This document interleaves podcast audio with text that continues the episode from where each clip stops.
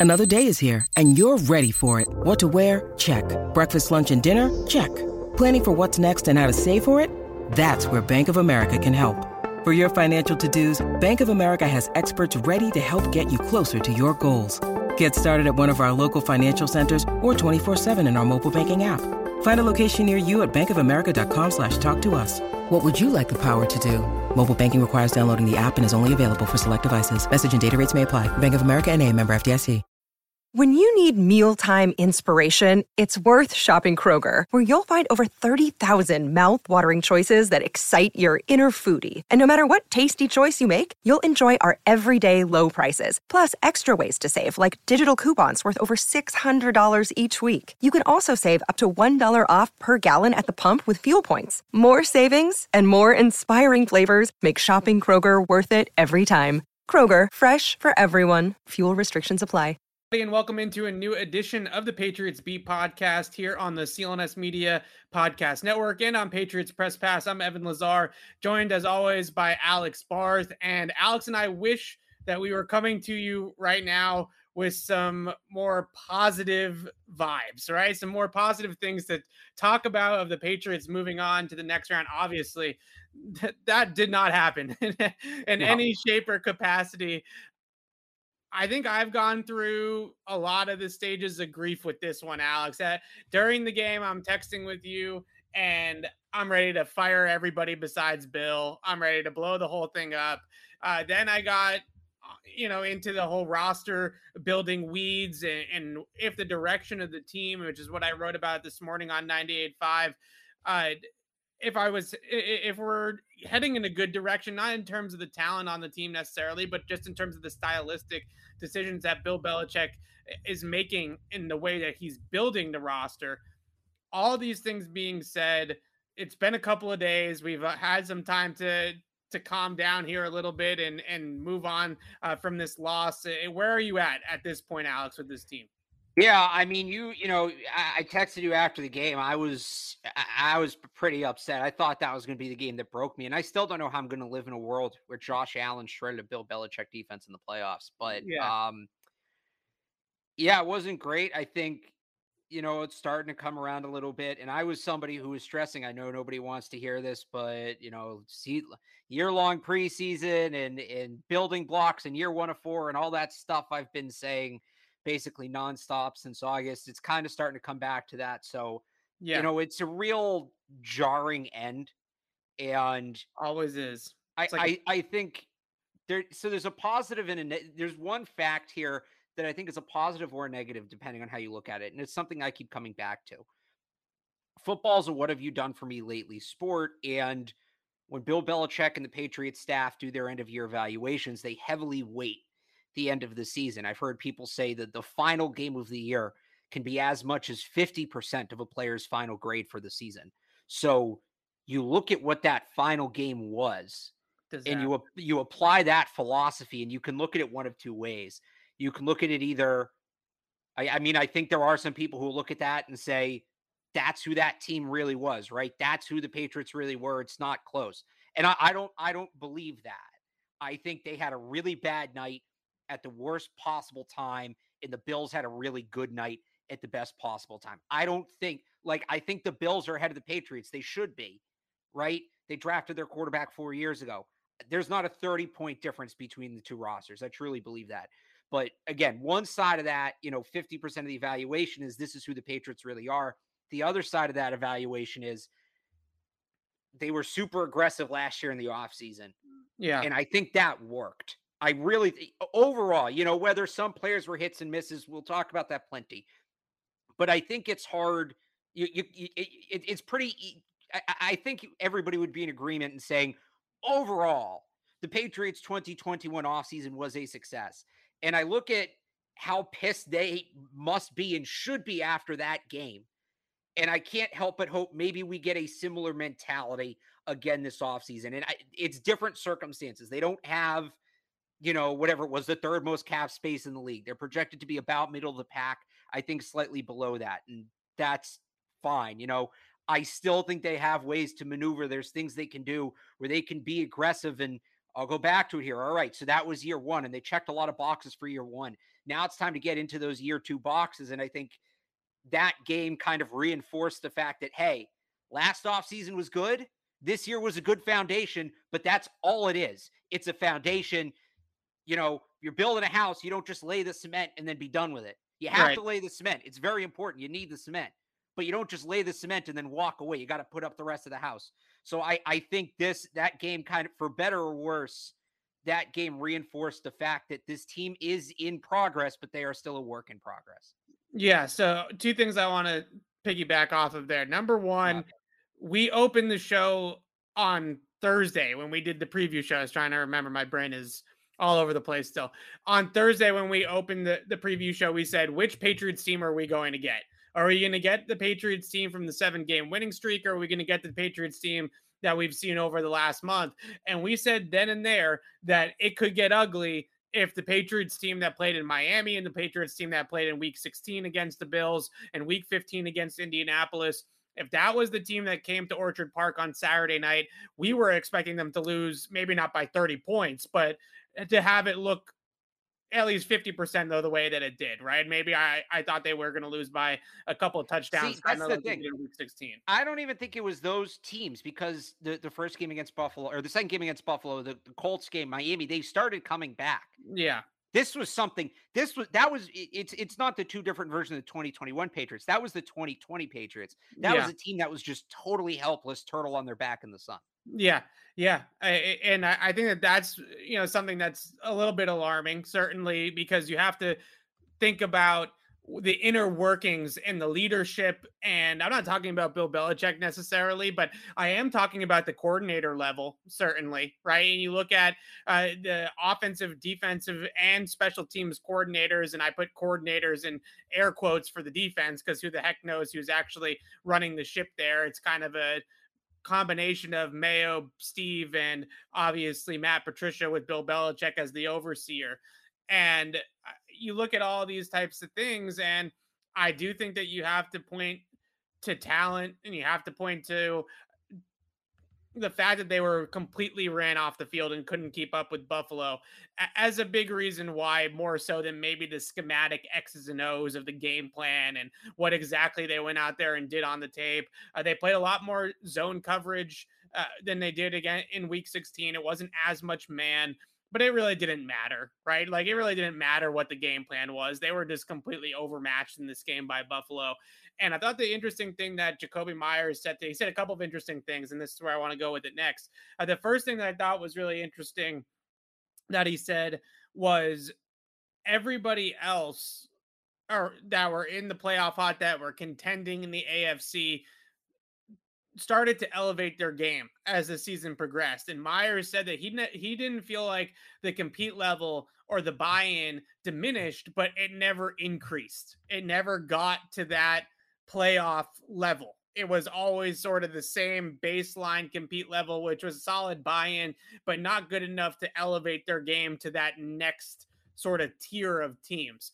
The other thing that I, I think is sort of what you said about the foundational year is when they lose like that, it's really easy to lose sight of the fact that this was year one of Mac Jones's NFL career. This was year one in the system for Nelson Agholor and Kendrick Bourne and Hunter Henry and uh, uh, Smith for big pieces of that offseason rebuild. And you got to learn from it. You got to grow from it there are certainly other roster flaws and holes that they're going to have to fill to help out those guys and elevate the team in 2022. But setting this as a foundation, a 10 win season where you make the playoffs, isn't an awful place to be if you can use it as a springboard. And the team that Meyers pointed out was the Buffalo Bills, right? A lot of those guys in that core in Buffalo have been around forever you know, Micah Hyde, Jordan Poyer, Tremaine Edmunds, Matt Milano, obviously the quarterback. You know, those guys have grown together as leaders, as teammates, as players in that in that system and in that culture in Buffalo. And I think the Patriots I came away a little bit more hopeful today from talking to some of the players that maybe they can use this in that same vein. And maybe they can use this adversity as a jumping off point and cling to some of the good things that they did. And the next year they come back, everybody's in year two in the system, and it gets better, even better than it was the year before. They still got other holes to fill and other issues to work out. And we're going to get to that. Uh, but that that's where I'm at now is hoping that they can use this as that foundational year and looking at some of these other rebuilds across the league. Rome was not built in a day right? These teams right. don't just flip a switch and go from being out in the playoffs to Super Bowls uh, just like that, unless you you know sign Tom Brady in the offseason. But that's that's another point altogether. You don't really do that in the NFL. So a team like Buffalo is a great example of a team that stayed the course, that worked together for multiple seasons, and were able to eventually turn it around. Yeah, no, I I, I agree with all that, and I think Adrian Phillips, you know, it was encouraging to hear him say straight up that making it to the wild card game that's not the accomplishment. That's not right. the, the end goal. It's so I you know I think it, it's important that they keep that mentality. I don't know like I was talking to Ted Johnson about this when I was on with him on the Sports Hub on Sunday about you know what kind of the mood is like after that game. Yeah. And I like I asked him how much you know they go back and they evaluate a game like that because you're never going to face that Bills team again.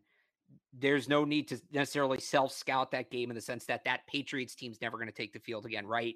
right? There's going to be so much, so many personnel changes. But, you know, if I'm Bill or if I'm a leader in that locker room, maybe not in the offseason, but day one of OTAs, everybody's sitting down.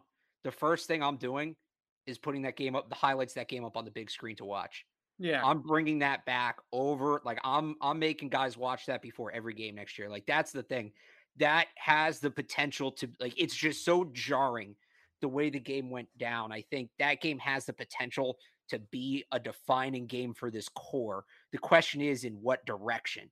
Is a right. defining game in that they got to that point, they got to the playoffs in year 1, it seems so encouraging and then they just got beat down and they never recovered or is that the game that woke them up and let them know, hey, yeah, we we won seven games in a row. We thought we were it. And then we got our faces stomped in. Like that's how we learned. I think that um, you know, so a, a couple things I remember. Obviously, the greatest Bill Belichick pregame speech of all time before Super Bowl 39, when he the just read the team the parade route for the Eagles. Right. Another one, and this is simpler, but the winners wanted t-shirts. Yeah. And I forget what year that was but they were that was the the slogan at the beginning of the year winners wanted and it was like a, a, a, training camp slogan and that goes away once the season starts like late in the year they brought back the winners wanted thing. So you know i think it's just something like that. I think it's something that you have to you have to internalize that game. I think if you're the patriots you have to internalize that game and they can use it. There yeah. was one other example but I, i'm going to remember in a minute but yeah that's the way that i'm oh, looking at this now right? i think yeah so uh, uh I, I can't remember the year. I want to say it was 2015. Um, the Royals were in the World Series, and I don't remember who they were playing, but they were and they were a young team. And I know this is a different sport or whatever, but I this is this is a sports philosophy I truly believe in. The Royals were in the World Series, whatever year it was, they lost. And after they lost, the majority of the players on the roster stayed on the field and watched the entire celebration. Yeah. The next year, the Royals came back and won the World Series. Like that sounds like a stupid anecdote. I I truly believe there's something to that. That those guys stayed on the field and watched what happened and internalized it, and it propelled them. I think this game needs to be something like that, and it can be something like that if they if they have the right leadership. If they use it right and they have the right leadership, exactly. I, that's what I'm maybe a little bit more concerned about than what I normally would be in terms of this team right is normally I look at the leadership and I see Devin McCourty still there and I see Matthew Slater is still there. And even though he's lost a step, Dont'a Hightower, just in terms of his leadership and intangible qualities, Bill Belichick's obviously still the head coach. And I say, oh, they got great leadership. They got great foundation. But at the same point in time, that same leadership is what let this spiral out of control and that same leadership is what let them put out that product on Saturday night. So, as much as we can sit here and say, we're not saying that Saturday night was a good game. We're not saying that this was good for the Patriots. Uh, we're just saying that at this point on Monday at 5:15 after the game, there's nothing you can do about it. They they lost by 30 points and the season's over. So you can't go back and fix anything. So the only thing that you can do at this point in time is learn from it and build from it and hopefully use this season. And I wouldn't lose sight of the fact, if I was a Patriot fan, that this was year one in the system for so many of those guys on offense. A really complex offensive system, year one for so many of those dudes. And I, I do think that this is just the tip of the iceberg for Mac Jones. I, I really do truly believe in Mac Jones and think that he is going to continue to get better right. and take uh, steps forward. And, and we're going to talk all about this offseason how the Patriots can help him do that, right? And that's yeah. where I want to go with this next. So that that's what I would just say. Like we're sitting here giving the rah rah. And by the way, with the Royals, it was 14 they lost the Giants, 15 they beat the Mets. Um, yeah, we're sitting here giving this rah rah, and like you just said, like Mac Jones is going to get better, and it's true, but it's not you snap your fingers and wait. Like it's not. Right. You know, it's not Madden where your players just from year to one, two, their overall goes up, right? It's an active process in terms of adding players, adjusting the system, all of that. So, um, I think that's important to remember. But again, I just think that game, again, it was so jarring. It has to have an impact. It's just, it's on the Patriots to determine what kind of impact it has. Right, exactly. And, and the part that worries me a little bit about it, not to be all doom and gloom, but I think it was after the Colts game that Matthew Slater said we have some decisions to make in this locker yeah. room about whether we let this get out of control or we dig in and we fight. Well, they let it get out of control. So this is something in the offseason that you do if you're Mac Jones, you want this to sting. You want this to sit with you and you want to learn from right. it and you want to remember the way that you felt at the end of that game. The other leadership thing that I I just wanted to hit on real quickly here before we start to kind of turn the page here. Um Mac after the game said something really interesting to me. Uh, he mentioned that he feels like one of the areas that he wants to improve on from year one to year two is leadership because he didn't want to step on anybody's toes in year one as a rookie.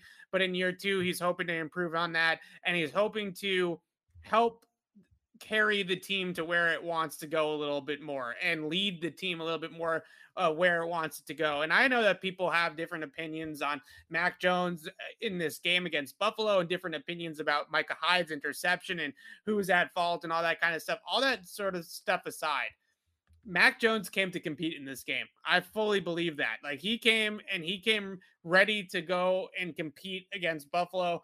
And I don't know if the rest of the team followed him.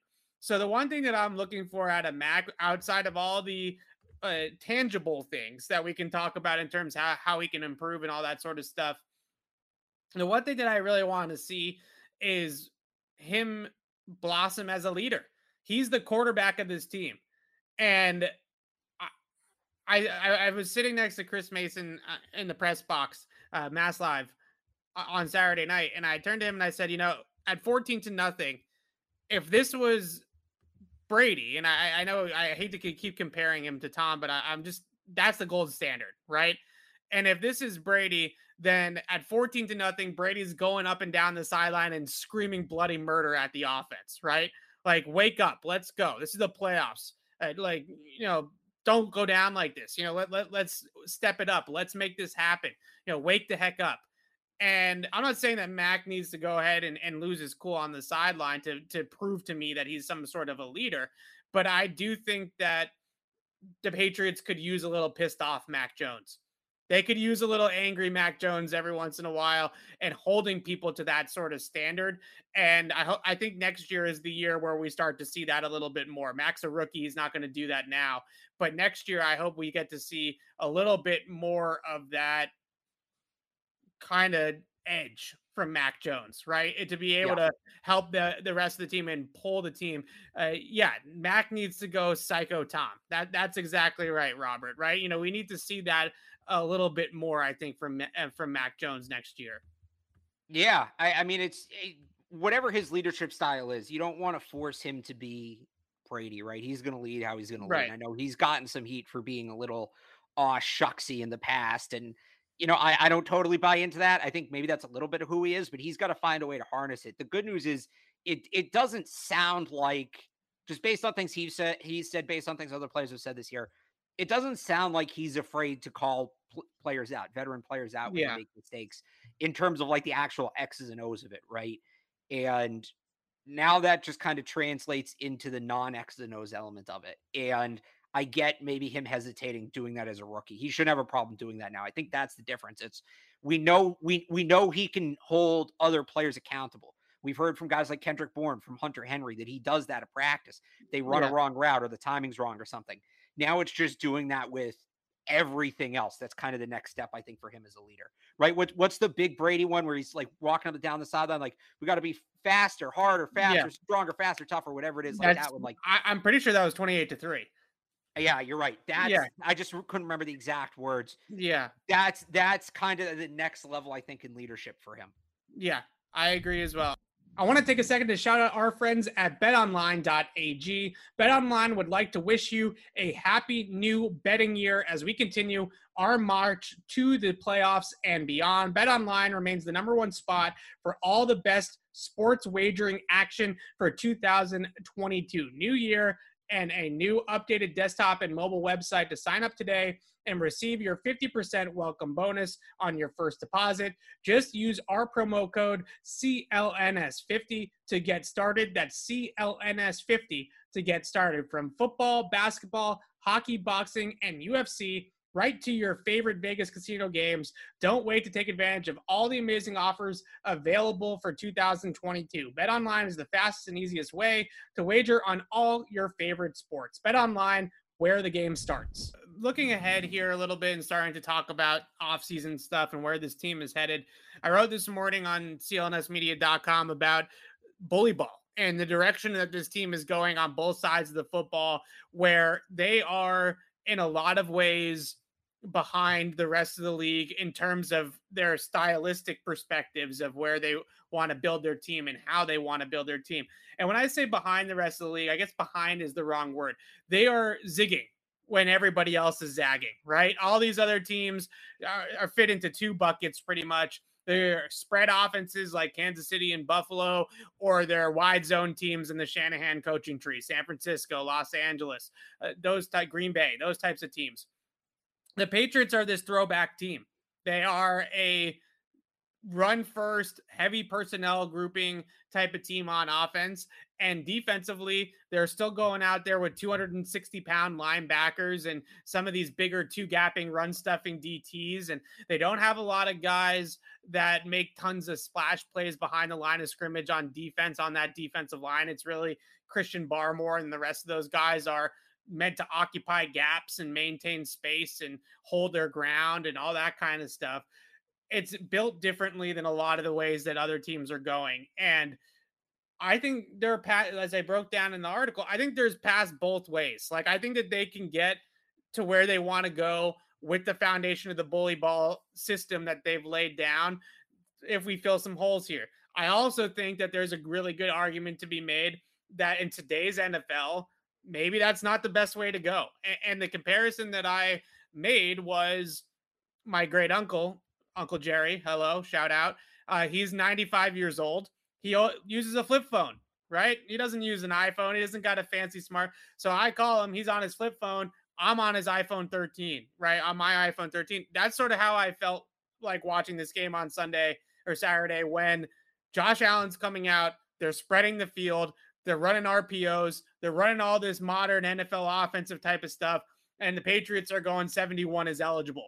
And, they're running six offensive line packages down 14 and 20 to nothing. They're putting Mike Onwenu on the field and running 6 0 line packages. I think either way can work. I'm happy to break down either way uh, with you, and we can go about that now. But the question is, from a stylistic perspective, is this is this a good way to go? Like, is this a winnable formula in today's NFL? Because I think the problem that you see with the way that they've been built is they can't get behind. And maybe some of that is a rookie quarterback, right? And, and hopefully in future years, they can pass their way back into a game.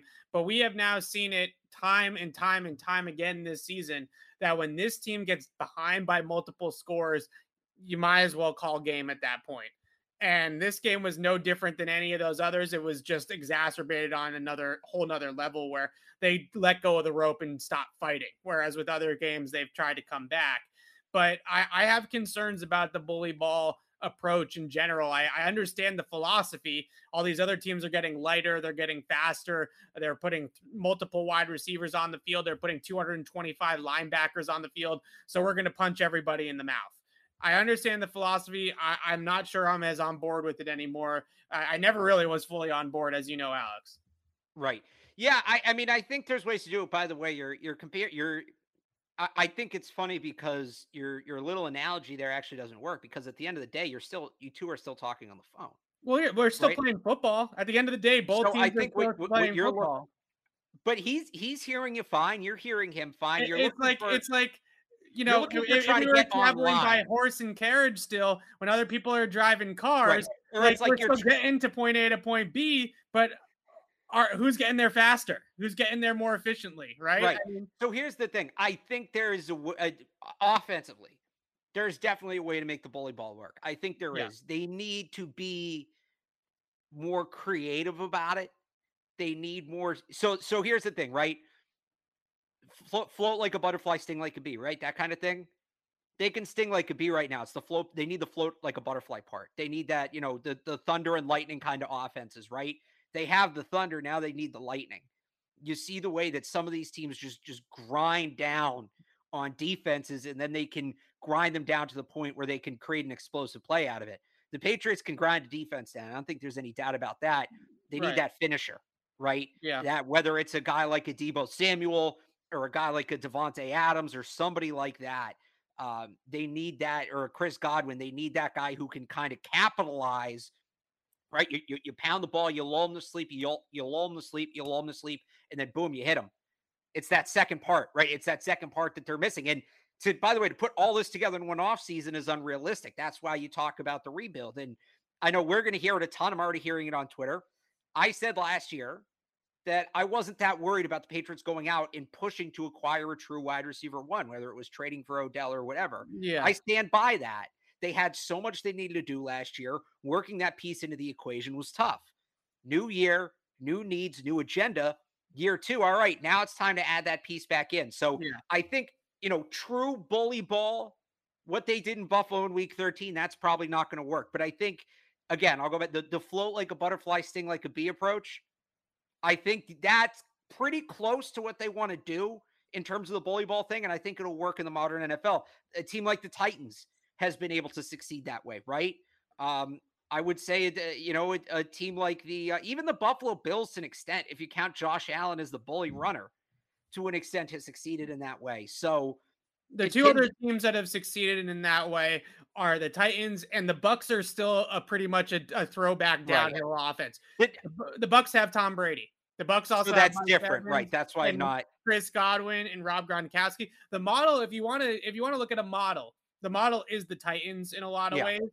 But I think the problem is with the Well, how about the? I'd say the Niners too. I know the blocking scheme is different, but it's the same idea where yeah. they yeah. run the ball a ton, gonna- but they can still come from behind when they need to. so I want to talk about the Niners in a second and, and some of the concerns that er, some of the issues Yeah. with using them as an example.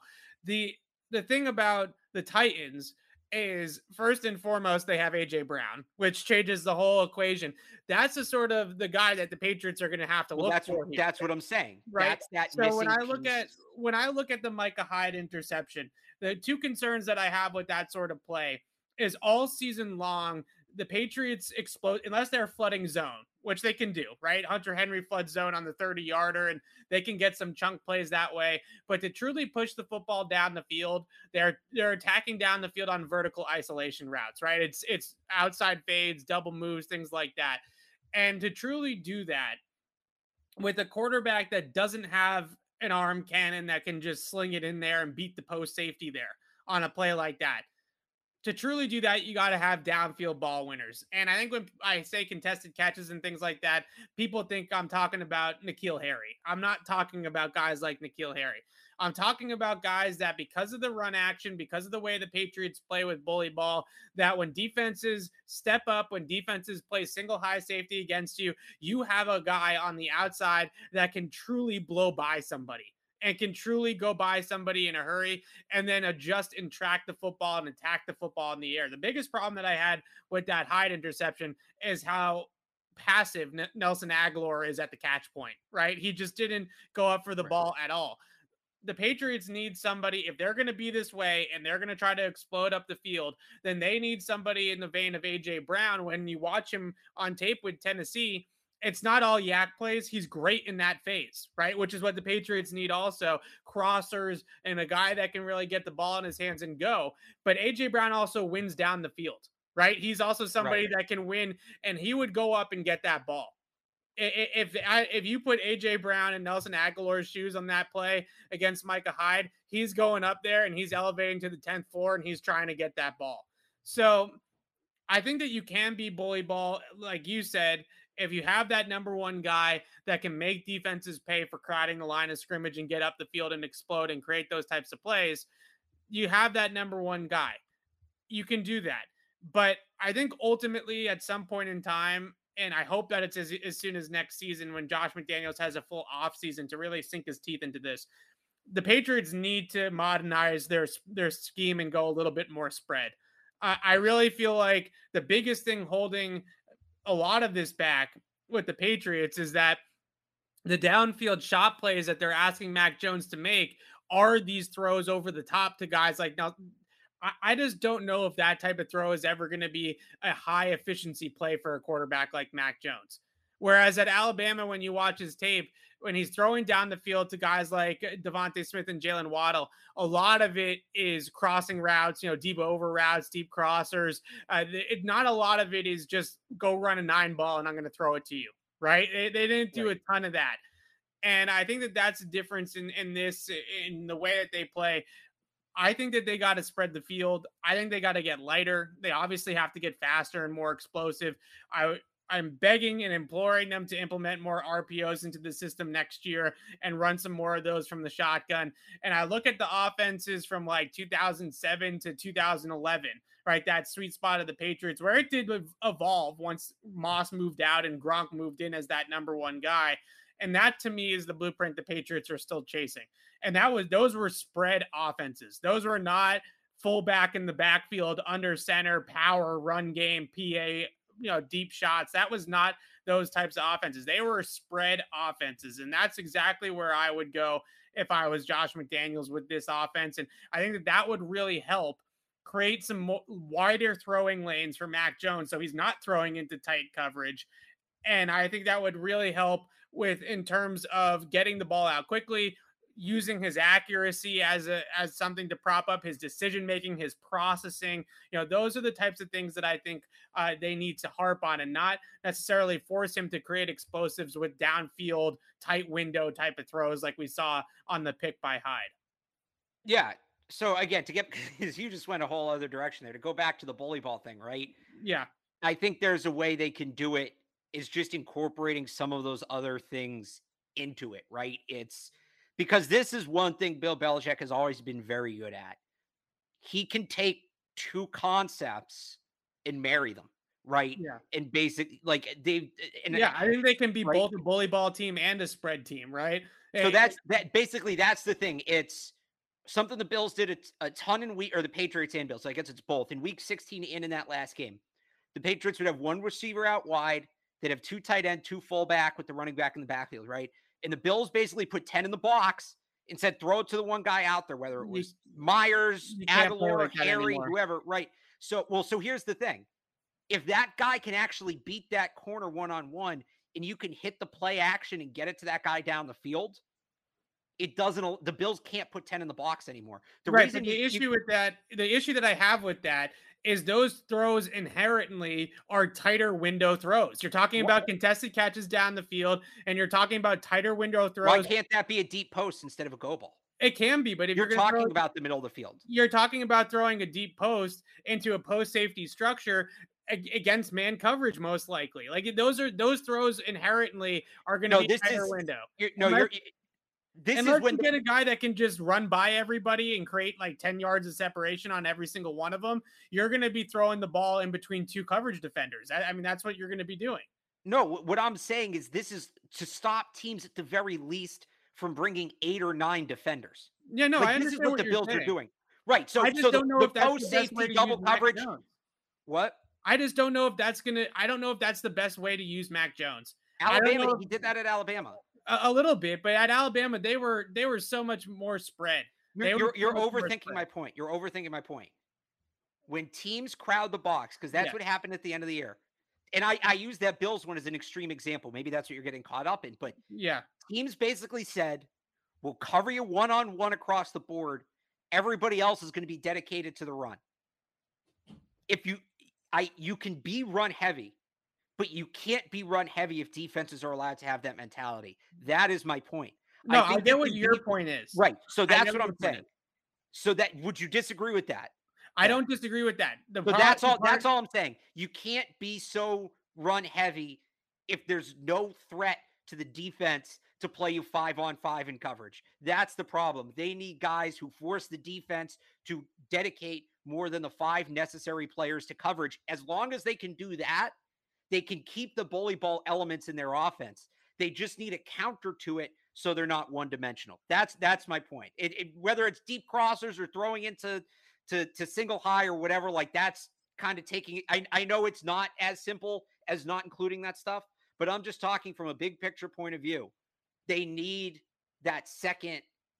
They they need a reason that teams can't just stack the box, blitz their linebackers, and coverage five on five. They need a reason why defenses think twice about that, and they don't necessarily have that right now. It flashed at times, like we thought Jonnu Smith was going to be a big part of that, right. right. For how much of a mismatch he was. He didn't prove to be that guy. We thought Nelson Agholor might be that with his speed. Teams kind of stopped respecting his speed late in the year because the Patriots weren't throwing to him. If you go back and compare the numbers, Damiere Byrd actually had better numbers last year than Agholor did this year because he was just a clear out guy. There was no threat. It was all smoke and mirrors. They need a legitimate threat or threats where defenses don't feel comfortable covering everybody one on one. That's my I, point. I totally hear you. Ball. I totally hear you. I totally agree with you. If they're going to stay with this path, I totally agree with you. My yeah. concern with all of this, right, is that those types of throws are inherently vertical deep shots off of play action with a quarterback that doesn't have an elite arm.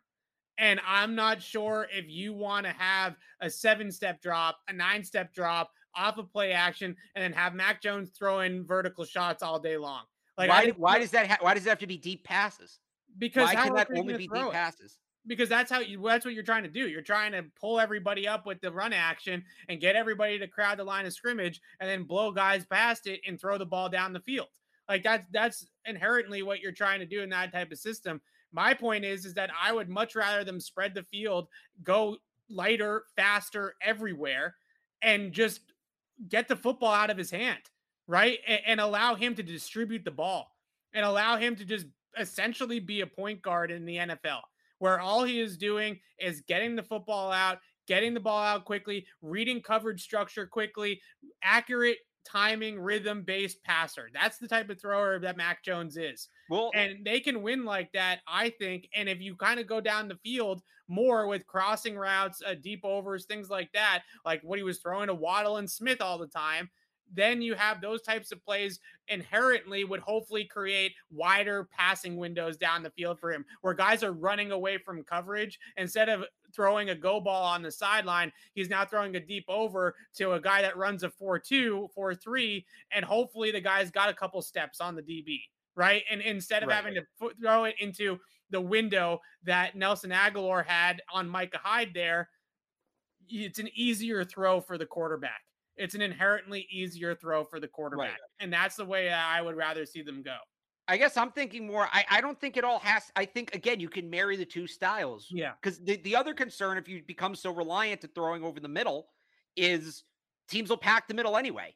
They might not blitz as aggressively, but they'll pack the middle anyway and take away those passing lanes. I think they need some like who did they really? Ha- they need a guy like uh, and this isn't their only need, but I'm looking at like like I'd like to see the Malcolm Mitchell role come back where it's five to 12 yards outside the numbers, right? Comebacks, out yeah. routes, that kind of thing. Like that, that more so they didn't how much of their offense, passing, running, whatever, however you want to qualify it, forget depth for a second.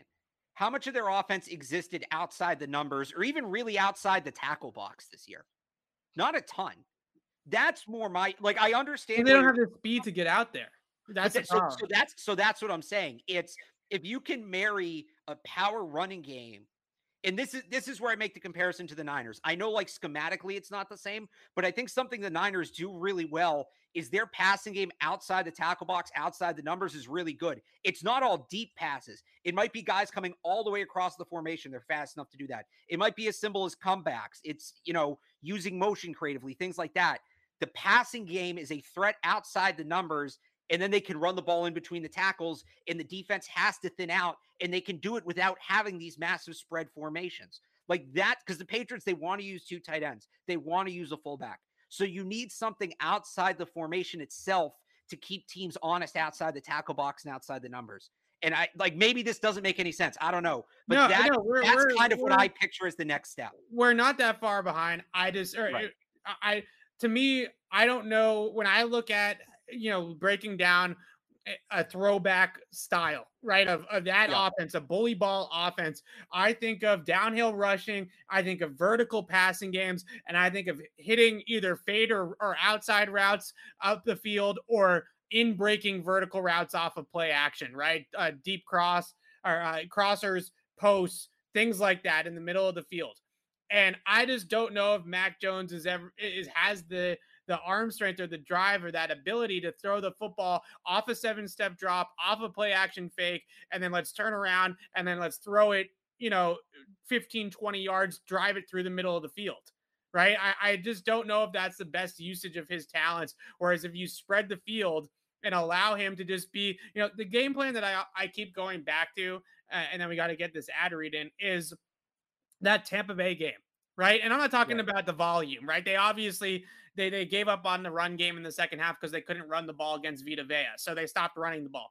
But do you remember that game plan in general? Just how quickly they got the ball out of his hands, how much they spread right. the field against the Bucs, and they were just do dink dunk, dink dunk, dink dunk all the way down the field, right? And then hopefully you get a guy in a mold of an explosive downfield playmaker that can either take the ball like a Deebo Samuel and take a five yard slant 80 yards to the house, or you have somebody that can get up the field and get down the field and create easy deep shots for Mac Jones off of spread looks. I, I just I would rather see them go that and and maybe I think we're both on the same page that this is a marriage between the two, right? Right. So that's want, i want to think... see throwback spread, right? I want to right. see throwback spread where they kind of make this modernized throwback system. Whereas the six offensive lineman stuff with the 22 personnel, with the fullback and the tight end and Onwenu, like that needs to be a Mac Jones rookie season thing and nothing else. Like we can't so, see that again. Again, I think there's still a place for that, but there's a place for it. It can't be the whole thing. And when you allow teams to prepare just for that, like, and this is again, this is asking a lot, but this is a big picture thing. The the later Brady teams, what they did is there was no there was no package. There was like they would come out with two tight ends and Jakob Johnson and smack in the mouth. And then on the next play, they'd go five wide. They would motion to it in the middle of the play. They'd right. come out in I and then motion into shotgun five wide. Like I think that you need to use Mac's intelligence to its advantage. You do that by keeping the offense off guard. I don't think it's a matter of having one identity. I think it's finding two things that are very different that you can do very well and forcing the defense to constantly adjust from one to the other. Like I, I think that's more it. I think you need to have that power run element. I think you do. Yeah but then it's marrying it to a passing game outside the numbers with a heavy with with with a and I the other thing about this and I know we agree on this they're using a lot of run after the catch routes, and I think that's correct. The problem is they they're not necessarily throwing them to run after the catch receivers. Yeah. So that's that's that's I think part of the change too. We are going to talk a yeah. lot about this offseason. Uh, the word explosive is going to be said Dale uh, Robinson. The word explosive is going to be said about a hundred million times on this podcast between now and training camp, right? I mean, that's that's what they're looking for. We talk about Jakobi Meyers, great Patriot, steady player, consistent player, has a role on this team moving forward. They need to replace that Z receiver role, that high volume targets role with somebody that's more explosive and has more speed and is better with the ball in their hands and all that kind of stuff. But we got to get this ad read in. I'm already late on it. Uh, to our friends at LinkedIn, uh, you can see that uh, website URL, URL right there at the bottom of the screen, linkedin.com slash beat. These days, it can be hard to find and hire the right candidates for your small business. That's why LinkedIn jobs made it easier to find the people you want to talk faster and for free. Create a free job in minutes on LinkedIn Jobs to reach your network and beyond to the world's largest professional network of over 770 million people focus on candidates with just the right skills and experience and use screening questions to get your role in front of only the most qualified and use the simple tools of LinkedIn jobs to quickly filter and prioritize who you'd like to interview and hire. It's why small businesses rate LinkedIn jobs number one in delivering quality hires versus leading competitors. LinkedIn jobs helps you find the candidates you want to talk to faster. Do you know every week nearly 40 million job seekers visit LinkedIn? Post your job for free at linkedin.com slash beat. That's linkedin.com slash beat to post your job for free. All right. Defense, Alex. We, we spent a lot of time on the offense. I understand it's the rookie quarterback. It's the more fun side of the ball to discuss. But I think the Patriots have some interesting crossroads stylistic decisions. Uh, I talk about bully ball as an offensive thing. I, they want to play bully ball on defense too. Let's face it. Like they want to be yeah. a sledgehammer on defense too. So it actually is talks about both sides of the football. And the number one thing that I think I hear Patriots fans say, as, besides the fact that the Patriots need a number one wide receiver, despite besides the fact that they need a Deebo Samuel type, right? The number one thing that I hear people say is that the Patriots need speed at linebacker. And the where where I'm at with this is it depends on how on how you want to build your team defensively. Bill Belichick notoriously has been a man coverage savant. Like that's his thing is man coverage. Right. He's a man coverage pioneer. So if it's man coverage that the Patriots want to play, then what they can do is they can improve their secondary, get it back to where it was in 2018 or 2019. And it, they don't necessarily need to have the lighter, faster, speedier, uh, rangier linebackers, right? They don't need to have that those types of players because their linebackers will not be tasked with coverage responsibilities in zone and they'll be allowed to get downhill and attack the line of scrimmage, which is what Dont'a Hightower and Ja'Whaun Bentley and Kyle Van Noy and Matthew Judon should be doing. Right? Those guys should not be dropping into coverage. So when I watch, eh, for example, that play that Josh Allen scrambles for a huge gain and Matthew Judon gets kind of juked out of his shoes by by uh, Allen in space and lost. I don't blame Matthew Judon for that. He's not supposed to be out there, right? I mean, what's Matthew Judon doing dropping into coverage? Like you paid this guy right. to rush the passer. So if well, that's so yeah, that one. Go ahead. Go ahead. No, you, I, let, let me finish and then take it yeah. over. The 2018 and 19 team was so stacked at cornerback and in the secondary that they could play man coverage with anybody. They went into the 2018 AFC title game and they played man coverage against the Kansas City freaking Chiefs and Patrick Mahomes, right? Like they can man up anybody and they were successful with it. So here's the question. If you want to play man coverage, then they have to get better in the secondary. If you want to go new age linebacker and start to you know, stack up all these speedy guys, then you're going to probably be reverting to more of a zone defense, right? And you're going to become the Buffalo Bills. Essentially, that's what their system is. Milano, Edmunds, those guys are the speedy, rangy guys that everybody in New England wants. But if you're going to be a man coverage team, then you do want the downhill missiles at linebacker, especially if you're going to be a two gap team, right? Because if you're going to be a two gap team, then you're not going to have a whole lot of penetrators on the defensive line. So what was happening this year with the Patriots was that they couldn't survive in man coverage. So Dont'a Hightower and Ja'Whaun Bentley and Kyle Van Noy and Matthew Judon and all these bigger linebackers, they weren't blitzing. They weren't attacking downhill in the run game. They weren't playing at the line of scrimmage. They were forced to drop into coverage, whether it was straight zone or they were dropping into robber rolls or whatever the case may be. So that's where I'm at with that. If you want to go with the smaller, faster linebackers, you cannot two gap with a 225 pound linebacker, right? Like the guy's right. just, it's Adrian Phillips, right? The guy's just going to get run over. So if you want to go that direction, then you have to be a different type of stylistic defense, and the man coverage and all that stuff goes out the window. So I before we get to the style of the defense, because you mentioned that Matthew Judon play. I, I I think they they need a defensive coordinator and whether uh, look, it should be Bill. Bill should just be calling the defense. It doesn't seem like that's going to happen, but he should. But we can get into who the best option would be. But whether it's Jerod Mayo, whether it's Steve yeah. Belichick, whoever it is, it needs to be a person because I think you're Fair you're enough. seeing a lot of confliction just in the way the defense is called. The yeah. players are only going to execute what's called. And the reason the Judon play killed me so much is because that's something they used to do. And if you'll remember, if you want to really laugh, if you want a good laugh, I'll say don't turn the show off, but go on Twitter on another device, search Trey Flowers coverage.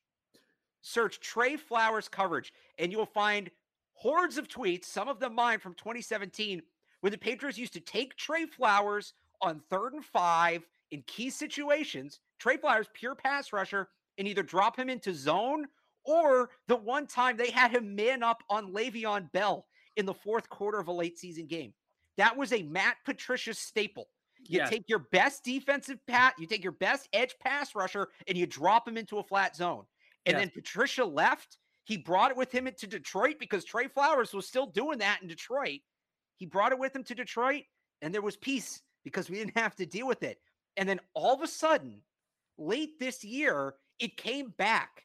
That play was a glaring example, but there were other instances throughout the year, throughout the month, late in the year, where Trey, somebody already found my tweet in the chat. That's awesome. Where Matthew Judon is just covering shallow flats for yes eh, no reason. Because because and so the so only way they were going to hold up in coverage is if they dropped seven or eight guys okay, in coverage. Not Matt Judon. I, I get that. With you. But so so, so but here's so wait, so here's my point. So to get back to the original point, because that was just a little side rant there. To get back to my point, yeah.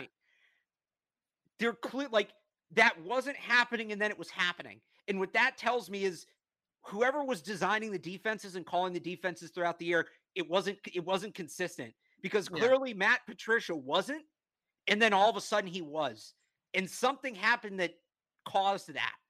And I think that's a problem. I think there's a lack of continuity, not necessarily in the defensive personnel, but in who's coming up with the game plans and who's calling the plays. And that's not, I mean, whatever your job is, if you're going in and being asked to do different things on a regular basis and you can't get comfortable with any one thing, you're going to be worse at your job. That's the reality. So I know some people might not want it to be Steve. I know some people might not want it to be Patricia. And who it should be is another discussion. But right. there it needs to be clearly defined. You can't have these three pseudo defensive coordinators all sharing their responsibilities anymore. I think it's just I, the communication lines are breaking down. It really feels like that. It, there needs to be an established chain of command on the defensive side of the ball. Yeah, the way that I look at it is that Bill Belichick dictates everything that he does uh, from a game plan and stylistic perspective with his defense based off off of how much he trusts his secondary, right? Because when the Patriots have great secondaries like 18 and 19, and everybody puts this on Flores. Like everybody says it was Flo that was calling it. And maybe it was. I don't know. But even in 19, when Steve early on took over the play calling after Flores left, the first half of 19, they were still doing all the zero blitz stuff. They were still coming after the quarterback, right? And they were still trying to affect the passer with pressure. And that was because they had Stephon Gilmore and JC Jackson and Jason McCourty and Jonathan Jones and Devin McCourty. And we can go keep on going down the list, right? And this team, this Patriots team, did not have the horses or the personnel in the secondary for Bill Belichick to feel comfortable about coming after the quarterback. So then instead, what we got was all this zone disguise stuff where we got Matthew Judon dropping into coverage and the middle linebacker blitzing, and we're replacing zone coverage like that to try to get a pass rush, to try to get some to catch the offense by surprise and, and get, uh, get some penetration at the line of scrimmage. So ultimately, what it comes back to is the Patriots are at a crossroads here in the offseason at the linebacker position. Dont'a Hightower and Ja'Whaun Bentley are both unrestricted free agents. They're both UFAs this year. Again, if you are going to be a two gapping defensive front, you cannot have 230 pound linebackers. It doesn't work, right? Those guys have to be downhill sledgehammers for that system to work. So what you can do one of two things. You can revamp your entire front, and your entire system, and you can get more Christian Barmores on the defensive line, more guys that can get up the field and make plays behind the line of scrimmage and get lighter faster at the second level, or you can get and load up again, just like in 2018 and 2019, and get as many corners that can play man coverage as you can possibly get your hands on. And my guess is is that Bill will probably go 18 19 because that's that's the way that Bill goes, right? I mean, Bill's a man coverage guy. I find it very hard to believe that Bill will all of a sudden be like, you know, it's a great defensive system. Sean McDermott in Buffalo, right? You know, let's run more right. zone and let's get up the field on the defensive line and one gap and penetrate and all that kind of stuff. I don't think that they would do that. I think that they'll lean more towards man coverage. But what that means is got to pay JC Jackson. And not only do you have to pay, pay, pay JC, you also probably have to go out and pair JC with a better second cornerback than Jalen Mills, right? Like Jalen Mills has to become your third outside corner, not your second guy, if you're going to improve right. that secondary. Uh, we were uh, t- talking about this earlier, and you brought up the 19 secondary, and you said, you know, this guy's this guy, that guy's that guy. So J- Jalen Mills is like Jason McCourty, right? He's your right. third corner. So they need to find if well, you think, third corner and safety. He needs to be a rover, right? If you think that JC is a number one guy, then you need to go out there and you need to elevate that CB2 spot so that you have a better guy there. Uh, jo- Jonathan Jones is going to make a full recovery from sh- shoulder surgery and is expected to be back next season. So you have him back in the slot and then you have a much better man coverage unit. And then all of a sudden, if you do keep a guy like Bentley, or you do draft another 260 pound linebacker, and you still have Judon, you still have uh, guys like Kyle Van Noy, those guys can start coming downhill again.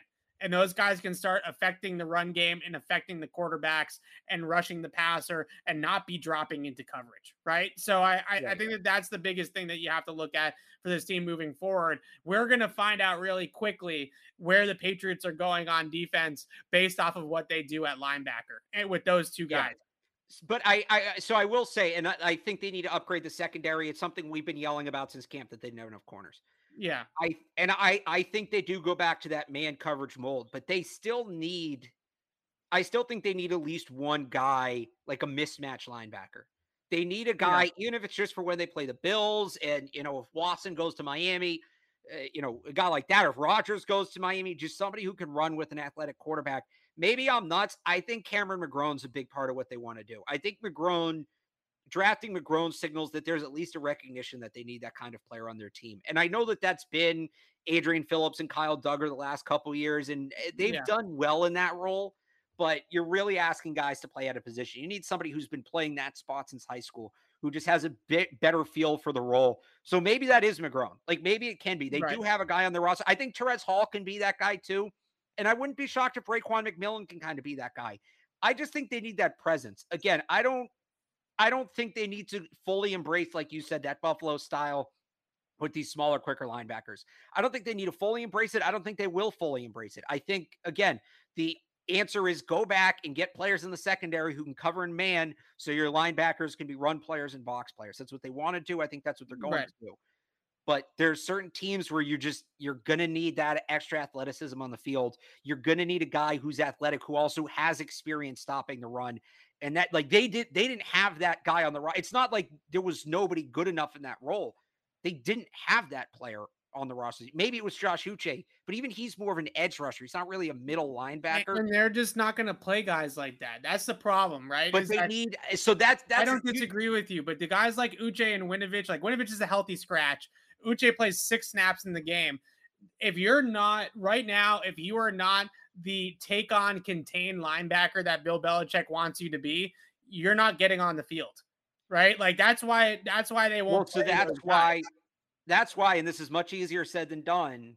They need to find a smaller guy who just is physical enough that he can factor against the run. That's why. Yeah, those guys so, don't grow on trees. Oh, they they need to find Micah Parsons. Is what is basically what you're well, saying. So that's right? why like, I was so into and and no, I mean Parsons. It's all he does everything. I mean he can also run. Right. I mean I, I, do think that Cam McGrone has a chance to be a right. poor man's Micah Parsons. Right, like he's not Micah Parsons clearly, but I, well, I do think that he has a, a chance to be at least have some of right. that athleticism and some of that play speed. They just look, they just need a linebacker who can play sideline to sideline. I, yeah. I think even a guy like here's the thing with Uche, he has the speed to move laterally, And you think sideline to sideline, you think of a guy who can play on the edge.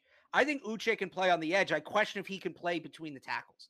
Yeah. They need a guy who can truly, I don't even know how wide a, a football field is, but however many yards wide a football field is, they need a guy who can defend that entire width. So that's why I was so into Henry To'o. To'o, who's now going back to college, you look at what he did in that national championship game against Georgia, and whether it's a halfback dive, whether it's a screen, whether it's whatever, he's always around the ball. Dont'a Hightower was that guy. Now, granted, he's much bigger, and this is why he was such a special player. He was a linebacker. He was a sideline to sideline player. Could rush the passer. He could affect the game at all levels. Right.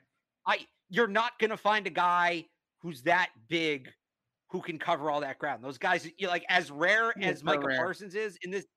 This isn't The guy- Dont'a the guy that- better than Micah Parsons is, but Right. It, they it's need a kind of guy like who can Collins cover, based like prime Jamie Collins. Yeah. Yes. Right. That's basically the guy they need. That's that's and again, much easier said than done. You know, like a guy like Fred Warner, for instance, in San Right. Francisco is a guy I think, and that's maybe because oh, I look at I, I know they're I- gonna. I love Fred Warner. I think he's a hell of a freaking player. yeah. He the Bill will look at Fred Warner and say too small. I'd so rather here's the thing. I'd rather put Here's Kyle the- Dugger in that spot instead, right? And have a Which- guy that's a little bit better in you- coverage. here's where I and maybe I'm maybe I'm being too optimistic here, but here's where I hope they marry it. Fred Warner's on the smaller side, but he can defend the run like a guy who's 250. Yeah. And I would just hope they look at it and say, hey, maybe this guy isn't the size of Dont'a Hightower or Ja'Whaun Bentley, but he's just as competitive against the run as one of those guys, and he can move a little bit. Like Yeah. that's that's and look, we've seen them make these kind of compromises here the last couple of years. We They have seen Isaiah. Wynn. Isaiah Wynn is a guy who doesn't They play right, maybe at different positions, but the problem is is that the compromise They haven't done was- a linebacker. was supposed to be Uche, it's supposed to be Winovich, it was supposed to be those guys, and they don't play them. Winovich was always an edge rusher. Winovich was always going to be an Sure, edge but- rusher. We but at least we had the one game against Baltimore, but At least I- Winovich has speed, though, right? Like at least Winovich Right. has eh, plays the game quickly, and they they don't. They're never going to like. I don't know. I I'll believe it when I see it. And what it comes down to is what I keep coming back to about the two gapping stuff. If you're not going to have penetrators on the defensive line that are going to make your plays against the run by getting in and one gapping and shooting gaps and getting into the backfield, then it, then you need those guys at the second level to be your run stuffers, right? That the whole Patriot system from a run defense perspective starts at the second level. The two the guys on the defensive line's job is just to hold and occupy blockers, right? And just eat Right. blocks. The second level are the guys that go ahead and make your tackles. But when those second level guys are also in zone coverage, it puts them into conflict where if I don't cheat a little bit to my zone drop, then I'm late. But if I come up too early, then I, you know what I mean? Like there's there's just a dichotomy there. So well, that's where I wonder. They but they do now have at least one defensive lineman who can get Barmore. pressure on his own. right. So if they if they go out and draft like this is what I'm saying. I don't think I think Dont'a they should move on from Dont'a Hightower personally. I know that's gonna hurt a lot of Patriots fans' feelings. It hurts my feelings to say it, quite frankly, right? Like I I hate going there, but if you talk about some of these linebackers, and the other issue that I, I have concerns with is similarly to some of their problems scouting and drafting wide receivers. Do those 255, 260 pound linebackers even exist anymore in the college game? Right? Because Yeah. those guys, but They're those guys, far between, but they're there. but there's not a ton of them, right? And that's the part that I'd be worried about too. Is is the pipeline even there for those types of players? Because when you look at the rest of the of college football, they have to go faster. They have to get lighter because all these teams have so much speed and, and have so much spread formations going on that you can't have 255 pound linebackers trying to keep up with with a wide receiver out of the slot, right? It just you'll Right. lose. So these college teams, they're adapting and everything trickles up from the college level, right? That's the pipeline, that's minor leagues for the NFL. So if things are going on at the college level, it's eventually going to impact the NFL game. And right now what we are seeing is that you everybody wants speed, everybody wants them to be faster, but if you're going to be faster and you're going to have speed, you can't also have Lawrence Guys and Davon Godchauxs on your defensive line because Right, then, so- because then you have climbers, you got pullers, you got guys coming up to the second level, uh, these these blockers coming up to the second level on the offensive line, and they're blocking 225 pound linebackers, and they're gonna get killed. So like that's the that's the problem with the speed thing is. I, I actually don't think that they necessarily need to get in there and have a ton more speed at linebacker if they can play man coverage and if they can allow those guys to solely attack the line of scrimmage. So real quick on the linebacker thing, because because you do bring up an interesting point of you know, are there any of those guys out there? I think what you need to remember is a lot of guys put on 15 to 20 pounds when they get to the NFL. Being Yeah, in the NFL weight room makes a difference. So I think you know you look at and again I'm talking about how does Bill because I think this is what he tries to do. How does he marry the advancing of the game with his traditional beliefs, right? And so I look at a guy like Christian Harris from Alabama, 6'2, 230. And Christian Harris is a rangy linebacker. He's definitely a guy we're going to talk about a lot in the coming months. He'll be on at least one mock draft. Yeah. But Christian Harris learned to play the game quickly. And now, if you can get Christian Harris in that NFL weight program, and all of a sudden 230 becomes 250, and he doesn't lose too much speed, Right. Like, or I you think- take one of these defensive ends or outside linebackers in college that is 260 No, and turn him no, inside. they keep no, they keep trying to do that. No, get him, get him. I think it's it's easier to go the other way. So Yeah. you know, another guy like like so I think you got to look at these guys. Chad Muma is a linebacker from Yeah. Wyoming. 204 uh, have you watched him? You sound like I've heard a him. lot about him. Yeah. So okay, so he's one of these guys where again, he's not, you know, he's not Kobe Dean. He's not going to come Right. out and run like a 4-4, but he's 240, but he plays pretty quickly. So do they get that guy and try to beef him up? Although just and just just to kind of sum it up here, you talk about do those guys exist anymore? Leo Chenal is the middle linebacker for Wisconsin, 6'2, 261, PFF, PFF's highest grade graded run stopping linebacker. If they do want to just move on from Hightower and move on from Bentley and find the replacement, the option is there. He's probably going to be a third round pick, a mid third round pick. Leo Chenal, he's not going to test great at the combine, but again, 6'2, 260, Oh, moves boy. downhill. The the the option, because I think what you were kind of getting at there for a minute is at a certain point, and I've thought about this with the receivers because we've talked about this with the receivers, It's right? the same thing, just a different, same book, different chapter. at a certain point, if it's phased out so much, are the players even there where you can continue to play that way, That's what I'm or are you forced right. to adjust by evolution? So what I'm telling, so what I would say is that the linebacker position, at least this year, if they want to keep doing what they've been doing, there is an option on the board, Leo Chenal, and I think I'm pronouncing C H E N A L. I've actually only seen it written, but I think it's Chenal, Leo Chenal from Wisconsin. The guy is there; he is on the board. So, So if people if yeah. people want those three names again, Christian Harris, Chad Muma from uh, Christian Harris from Alabama, Chad Muma M U M A from Wyoming, and uh, Leo Chenal from Wisconsin. And there's one other name I'm blanking on. you're gonna have plenty of time to to. I know drop your name. Colorado's You can go for an Colorado's middle linebacker.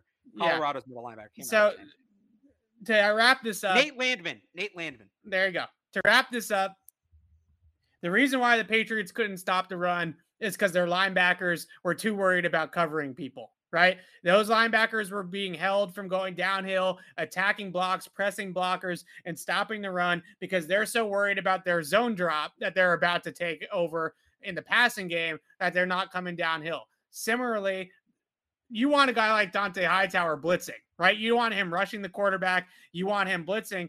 Instead, he's getting caught in these low zones because they need the um, numbers in the back end and he's not blitzing. So, the best way to keep the stylistic perspective that Bill Belichick has on defense is to improve that secondary and get back to playing ridiculously good man coverage, right? Yeah. Like that's that's the only way that you can keep doing this.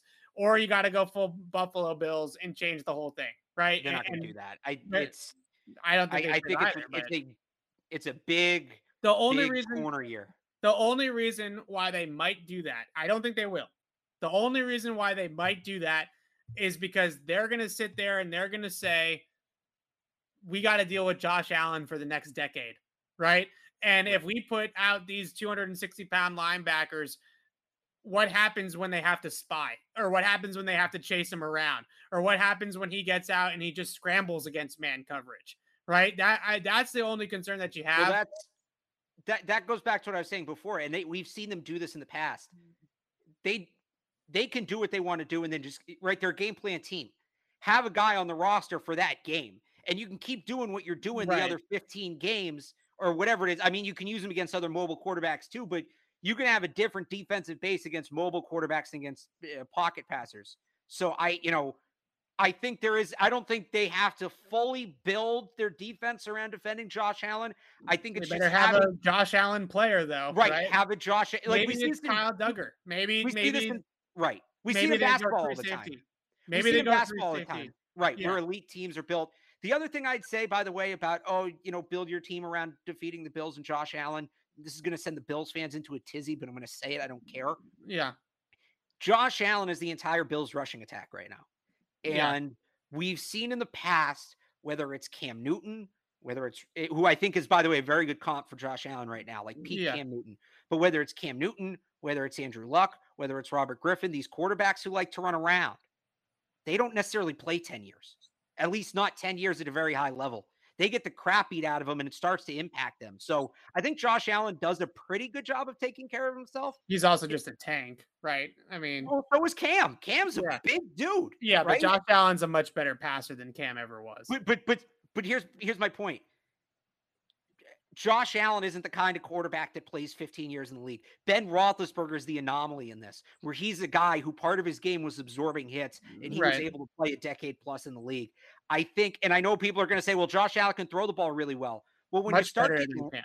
Sorry. but when you start getting rocked, it's fair. But when you start Yeah. getting rocked on a regular basis, like you can injure your shoulder running the ball. That that's like the injuries you sustain running the ball if, im- impact your ability to pass the ball. That's what happened to Cam Newton.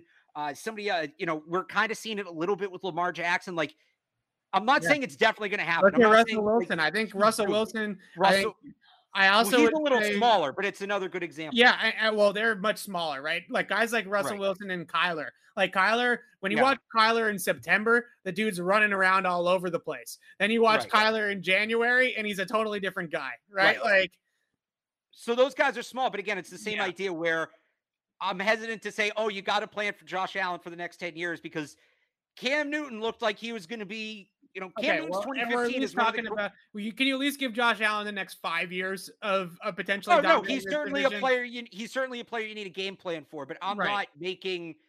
I, I'm I think the not- I- I- basketball comparison's so good, right? So like Right. because it's like if you're the Celtics, right, and you know that Right. you're going to have to go through Giannis to get to a championship for the next Right. decade, you got to have somebody on your team that can guard Giannis at least Right. somewhat. The Patriots need to have a package that they could throw out there on the field against Buffalo, where they can they can hold up against this Buffalo offense. If they get better at man coverage, and they certainly could play a lot more man against the Bills and try to go that route. But then they also need to have the spy, right? They have to have that Right. spy role as well. All That's right, what I'm have saying. a I'm not building the whole defense around Josh Allen, but you need a player or about it. two that can Gotta be the chess pieces. That's Yeah. that's more so my point. All right. We have all off season to continue to talk about all these types of things. So we're going to be here on Patriots Beat twice a week, just like normal. We're going to talk draft. We're going to talk free agency. Next week's show or uh, on Thursday, I want to talk about the Patriots' own free agents because that's so important when you start to talk Yeah. about the bigger picture of how they're going to put this team back together in the offseason in terms of how the Patriots are going to pay, who they're going to pay, and who they're going to keep out of their own free agents. So we're going to talk about the Patriots' own free agents on Thursday and break that whole thing down. And then we're going to get into the draft and free agency and where the Patriots go from here. But we want to thank you guys so much for joining us here on Monday night and joining us all season long. It was a fun season. Alex and I wish that it uh, went longer. I wish that we could talk about games with you guys for longer, but we'll have a lot of fun talking off season as well and that's that's our sweet spot we we are real this is where we really thrive i feel like alex we get into draft we get into free agency this is this is what we're made for here on patriots. Oh So- no, I I can't. I mean, we're gonna start. When are we, when are we starting the live mock drafts again? If you're new to the show, we we pull up. Yeah. Although I gotta say, senior so last year up we would we yeah after the Super Bowl I think is a good point. But we would pull up the PFF mock draft simulator. We'd have it up here as a third screen, and we'd go through the draft process live. yeah I will say though, and I'm gonna call out PFF here. oh, no. Matt Araiza, the punt god, gotta get the punter on there in play for the Patriots this year. There are no specialists in the Okay. PFF mock draft I'll simulator. So they need to add. You got to work on that so we can use their simulator. We'll work on it. All right. So we'll see you guys Thursday. We'll talk free agency. We'll talk draft. We'll do mock drafts, all that kind of stuff here in the off-season period. We're really looking forward to it. But until then, signing off for Alex Barth, I'm Evan Lazar. Thanks for watching, everybody. We'll see you Thursday.